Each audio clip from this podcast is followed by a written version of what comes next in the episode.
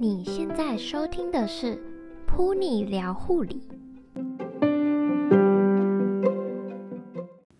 Hello，欢迎收听噗妮聊护理第二集的节目，我是主持人噗妮。今天我们邀请到在医学中心急诊室担任护理师的 Mango，来和大家聊聊许多人曾经都有向往过的单位——急诊室。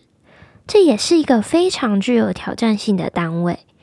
我们会在节目中访问 Mango，为什么会想要到急诊室工作的动机，有没有遇到什么困难与挑战？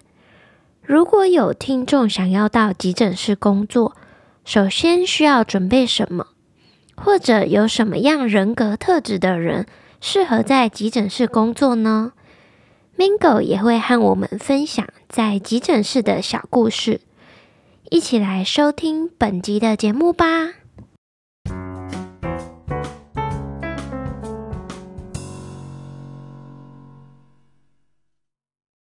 ！Hello Mango，你好，欢迎你来到 Pony 聊护理的节目当中，请你和大家做个自我介绍吧。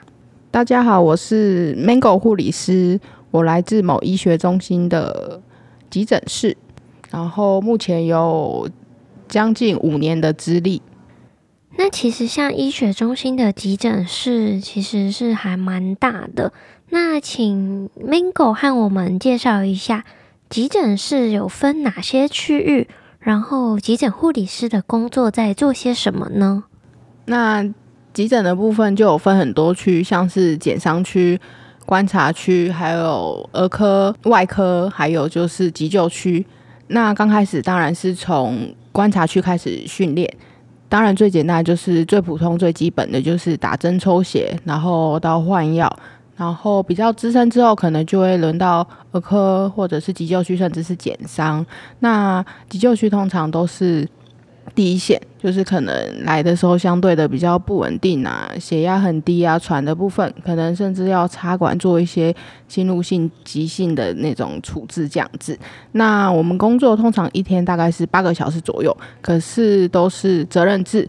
像刚开始在新人时期，有时候可能都是超过八个小时，甚至到十个小时要完成之后才能回家这样子。那因为 Mango，你也是从毕业开始之后就到急诊室工作嘛？那你当初怎么会想要到急诊室工作呢？嗯，刚开始想到急诊室工作也是一个憧憬，因为觉得感觉蛮刺激的，然后。我也喜欢动作快的感觉，所以会想要到急诊工作。那其实刚好最后一里就实习的最后一里也有到急诊室工作，在了大概了解那个环境之后，觉得说嗯，还蛮适合自己的感觉。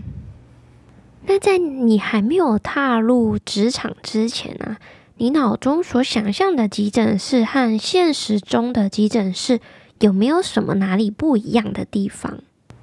脑中想象中的急诊室，就感觉像新闻看到的那样子，一进来可能就是见血啊、喷血那种。可是，在事实上，现实中的急诊室其实也是有这样，可是没有想象中那么美，就是整个很忙碌啊这样子。那有时候真的是想象中的太美了，现实生活中其实就是一直在忙碌。做一堆很多事情，反而其实可以希望说，嗯，不要来急诊室好了。我说病人不要来急诊室好了，这样才不会这么忙碌这样子。那想问一下 Mango 啊，你工作到现在已经快五年的时间了，是不是有曾经遇到什么样的困难或者是挑战呢？嗯，其实时时刻刻都遇到很多困难跟挑战，因为其实。护理或医学薪资一直在更新，那你自己也要不断的更新这样子。虽然目前工作已经五年的资历，可是不会的，事实上还有很多。每次都是在做的当下，就是学习到更多，然后在事后读书啊补足这样子。那随着经验跟时间的累积，我觉得自己不足的还很多。可是，在急诊真的可以学到蛮多的东西。就像疾病有很多种，你不可能每个都遇到。那当遇到的时候，你才发现说，哇，自己其实不会的很多，然后需要加强的也很多，这样子。那你在当新人的时候，有没有就是特别遇到什么非常困难的事情？那在新人时期遇到最困难的就是打针，因为其实，在急诊室最常做的动作就是打针。嗯，有一次蛮印象深刻，那时候在新人时期是打不上针，然后其实打两针真的觉得很难，然后就找学长姐一起来帮忙。那时那个病人是洗肾病人，那洗肾病人其实血管又细又扁，又很难打。所以那时候印象深刻是有五个学长姐在帮我打针，然后后来有打上。那时候真的觉得急诊护理师真的最基本的就是要会打针这样子。那技术其实真的是要随着时间跟经验的累积这样子，才能克服这困难。打针这件事情真的是还蛮需要经验的累积。像以前在病房工作的时候啊，遇到针打不上，也是要请就是学长姐啊来帮忙，然后就是看学长姐都打在那种很厉害的地方，像是手指头啊、脚趾头啊，就是那种很细很细的血管。然后其实像打针啊，我们在实习的时候。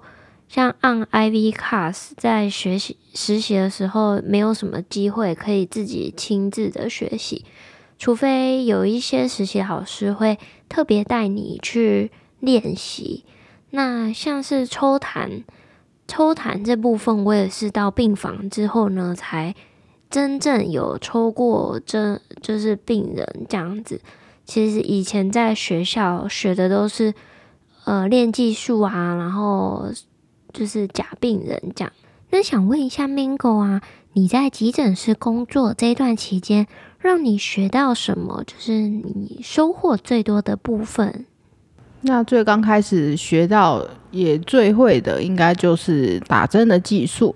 但这个就是比较基本，比较就是每个人都会具备的技术这样子。那到后期，随着经验跟时间的累积。你真正会学到的，应该就是急性，就是很快的那种应变处理方式。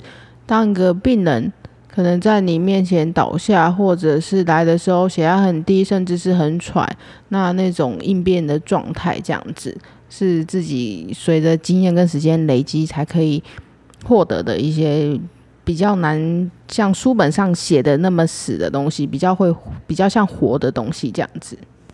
你在工作中有没有遇到什么就是让你印象很深刻的事情？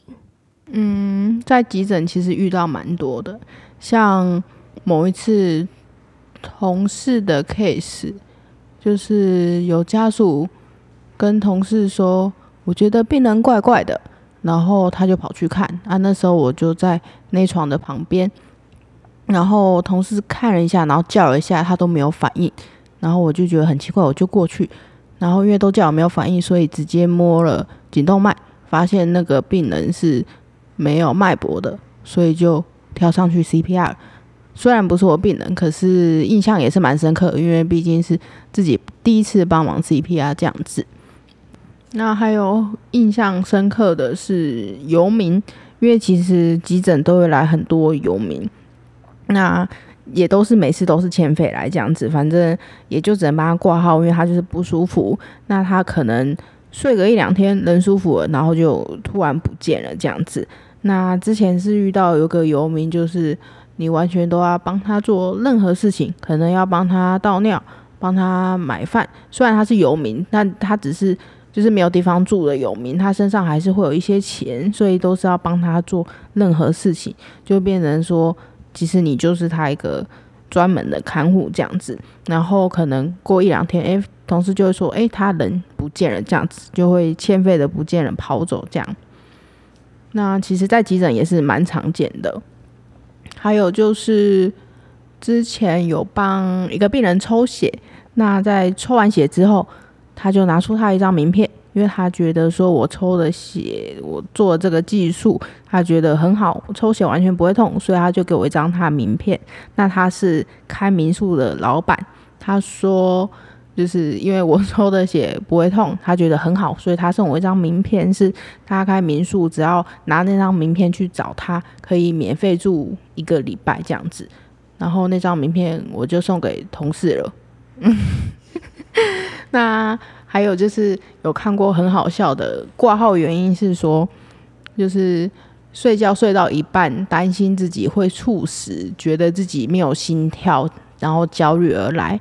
那那个病人其实不是精神病人，可是其实那时候刚好就是新闻报得很很大的事件是高以翔猝死事件，可能就是因为那样子，然后病人就来挂号，只是觉得主诉真的蛮特别，也蛮好笑的这样子。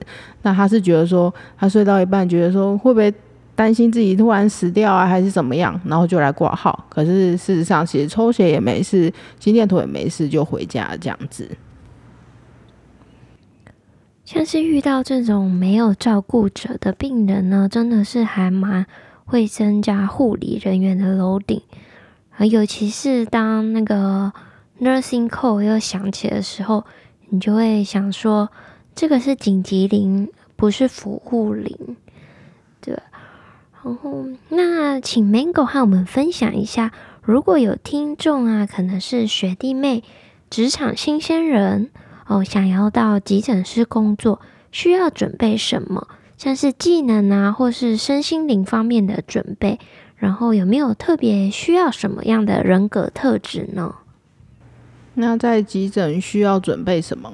嗯，我觉得就是不管去哪一科，或者是急诊科、病房、加护病房都一样，就是把自己当做是一个海绵。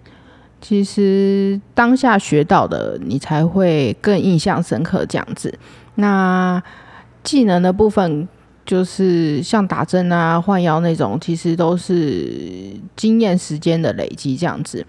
人格特质的部分，我觉得应该是都还好。其实只要有心，然后想要学习，应该都可以留下来，也可以生存这样子。那像之前带过学弟妹，其实带那些新人，就是职场新鲜人，自己也当过新人，所以可以了解他们就是在新人时期，其实就是很紧张，相对的动作就是会比较慢。那那时候带的过程中，其实。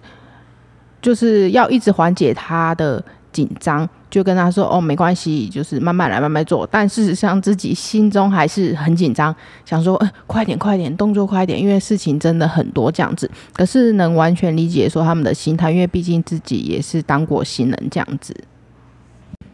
那其实那时候在新人时期要学的很多，可是。因为自己就一个大脑，所以呢，就只能靠笔记。学姐讲的当下就是马上写起来、抄下来，这样才能完全吸收。那回家的时候也要复习一下说，哦，今天学姐跟我讲了什么，那可能哪边需要再加强。但其实学姐当下都会跟你说，诶，哪边可以再怎么做会更顺、更好这样子。学姐都会给予给予一些 feedback，这样。像是以前在念书的时候，有一门选修课是急症护理学，也有一些同学呢会利用自己的时间去考取 ACLS 的证照啊。你会推荐听众就是事先先考取这一些证照，或者呢是选修这一门课吗？为什么呢？在念书的时候，之前有修过急症护理学。那我觉得可以选修，是因为它其实里面都会教一些基本的东西，像是 CVP 的如何判读，然后它正常值是多少这样子，它其实都会教到一些急诊方面一些技术或者是一些知识这样子。那考取 ACLS 的部分，其实。呃，在急重症单位是必须要有 ACLS 的证照，可是，在学生时期，我自己的在学校考取好像要两千多块吧。我那时候是没有特别花钱考，但其实你到了急重症单位，你嗯，单位都会说就是要去考，然后医院也会有，也不用额外的再花钱这样子。那像我们除了 ACLS 之外，还会分一些儿科啊，然后外伤区，所以有些需要是。外伤部分是 TNTP，那儿科部分就是 PALS 或者是 NRP。那目前我这些都有考过了，这样子就会，其实你考过了，然后也有上课过，你觉得当你上那个位置，就像是你在外伤区或者是你在儿科区，真的会比较清楚这样子。因为其实我在念专科的时候呢，我也有先去考了 SUS 还有 ETTC 这些证照。那我觉得这个在对之后的升学啊、念书或者是临床工作上面多多少少都会有一些帮助。不过，因为像这种急救的东西啊，都是一直在就是演变，然后越来越好啊，所以还有很多东西都是要在之后再慢慢的再补上学习这样子。那请 Mango 啊，和我们分享一下你在急诊室工作的时候发生的小故事。那。小故事其实那时候是蛮印象深刻。那时候其实新人独立没多久，上大夜。那大夜的护病比其实那时候好像是一比十五吧，其实人蛮多的。那那时候印象深刻，其实是因为有个病人往生了，所以其实会帮他先做 body care，然后家属也在旁边。然后那时候 body care 其实结束之后，就是要打给往生室。那中途就是有个家属按铃说点滴没了，那当下给他回应是说 OK，知道了，等一下会过去处理，然后就先回护，那时候就在护理站，就是接完他的铃，跟他说晚一点会去处理，之后我们就打给往生室。那过程中家属又再按一次铃，他说他看到我在用手机打电话聊天。那其实我们就是在急诊每一个位置都会有自己的 GSM。就是打给任何单位啊，或者是交办还是怎么样比较方便这样子。那他他当下以为就是说我没有去处理他的点滴，而是在那边打电话聊天。那其实我当下打给往生室完之后，就过去跟他解释，没有人有空可以聊天呐、那时候只是打给往生室，然后当下跟他解释之后，就顺便把他的年龄收起来。那觉得印象很深刻啊！其实因为那时候其实是第一次帮病人 body care，因为就是新人刚独立没多久就帮病人 body care，其实那个心境就是蛮哀伤的。然后又遇到这种家属，其实很冲突，然后印象也也很深刻这样子。哇，这真的是还蛮令人印象深刻的故事呢。那像我们常常在新闻会听到的急诊暴力，Mango，你曾经有遇到过吗？或者是周围有没有人发生过？那有怎么样的处理或者是保护自己吗？那急诊暴力的部分，之前有遇过，就是斗殴，因为曾经有病人就可能打架，然后被刀砍，然后先送进来，然后之后那一群人就是来寻仇吧，反正就来急诊，就是找人。那过程中可能互相又谈不拢，所以整个就在急诊斗殴打架这样子。那当下其实，在旁边劝架，然后也找了医院的保全，保全不够，也甚至找到了警察这样子。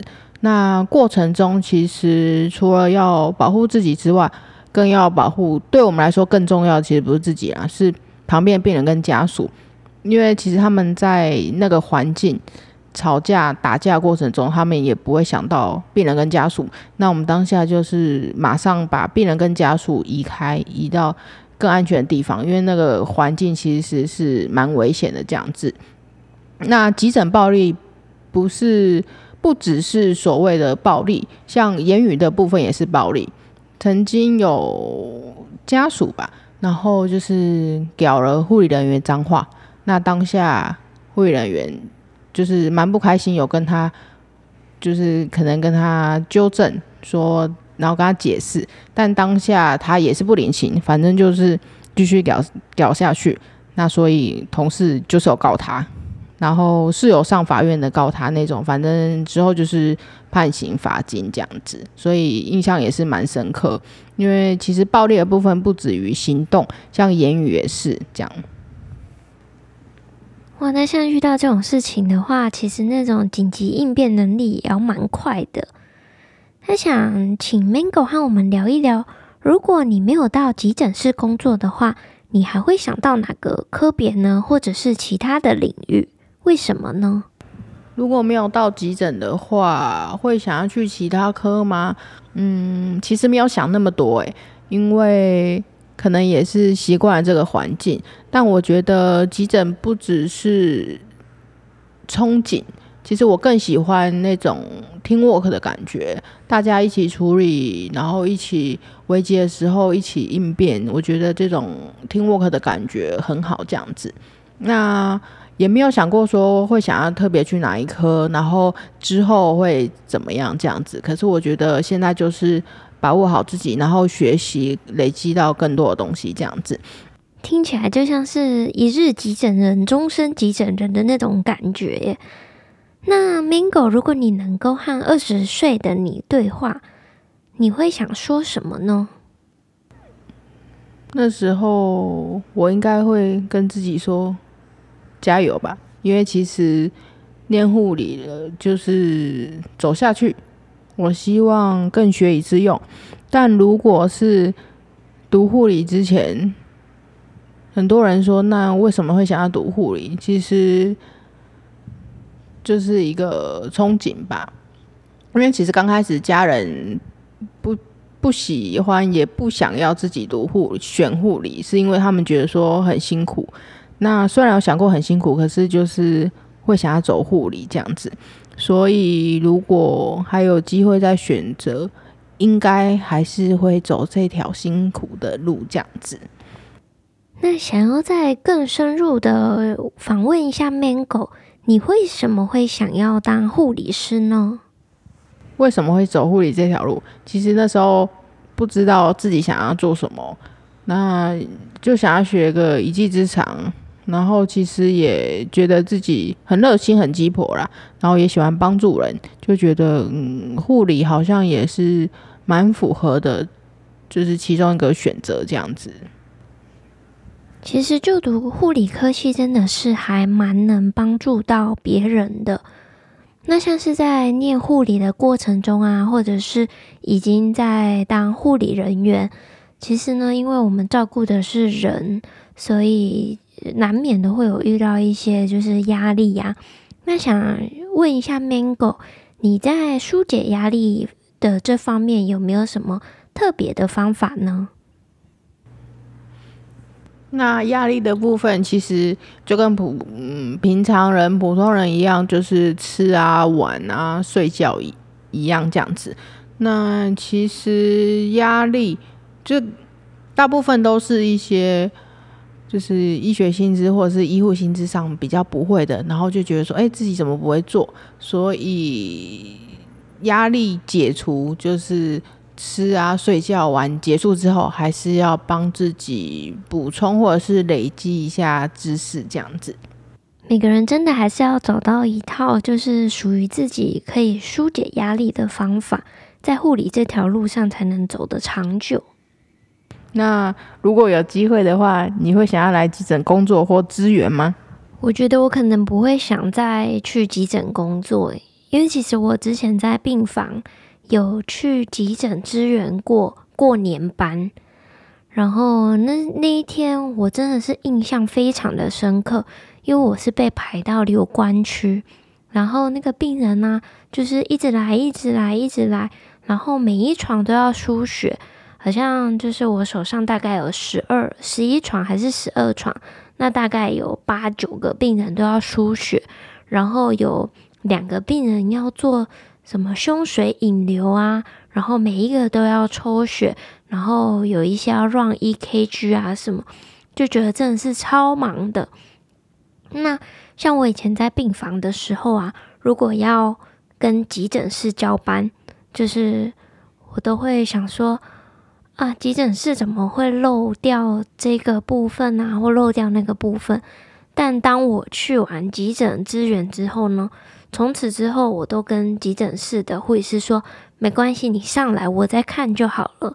因为急诊室真的是太忙太忙了，有时候我们真的没有办法，就是就是呃那么完整的去评估一个病人。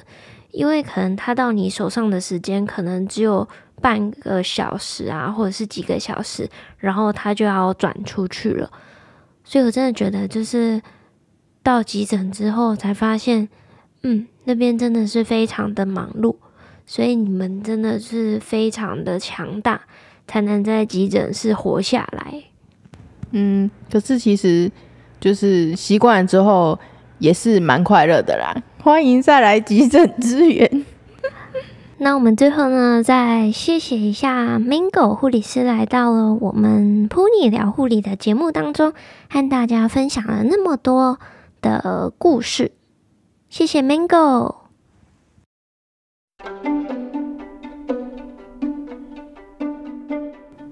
非常谢谢你在百忙之中收听我们的节目。如果有任何的想法或疑问，或者想和我们分享你的故事，欢迎联络我，邀请你订阅我们的频道，以及把这个节目分享给身边的人，也可以加入我们的脸书私密社团，请搜寻“ “pony 聊护理”，期待你的加入。在节目的尾声，，pony 一样会为你带来一首卡林巴琴的演奏。忙碌的生活中，你有多久没有放松了呢？听听音乐，深呼吸，休息一下吧。下周同一时间，Pony 聊护理，陪你聊聊护理。我们下次见喽。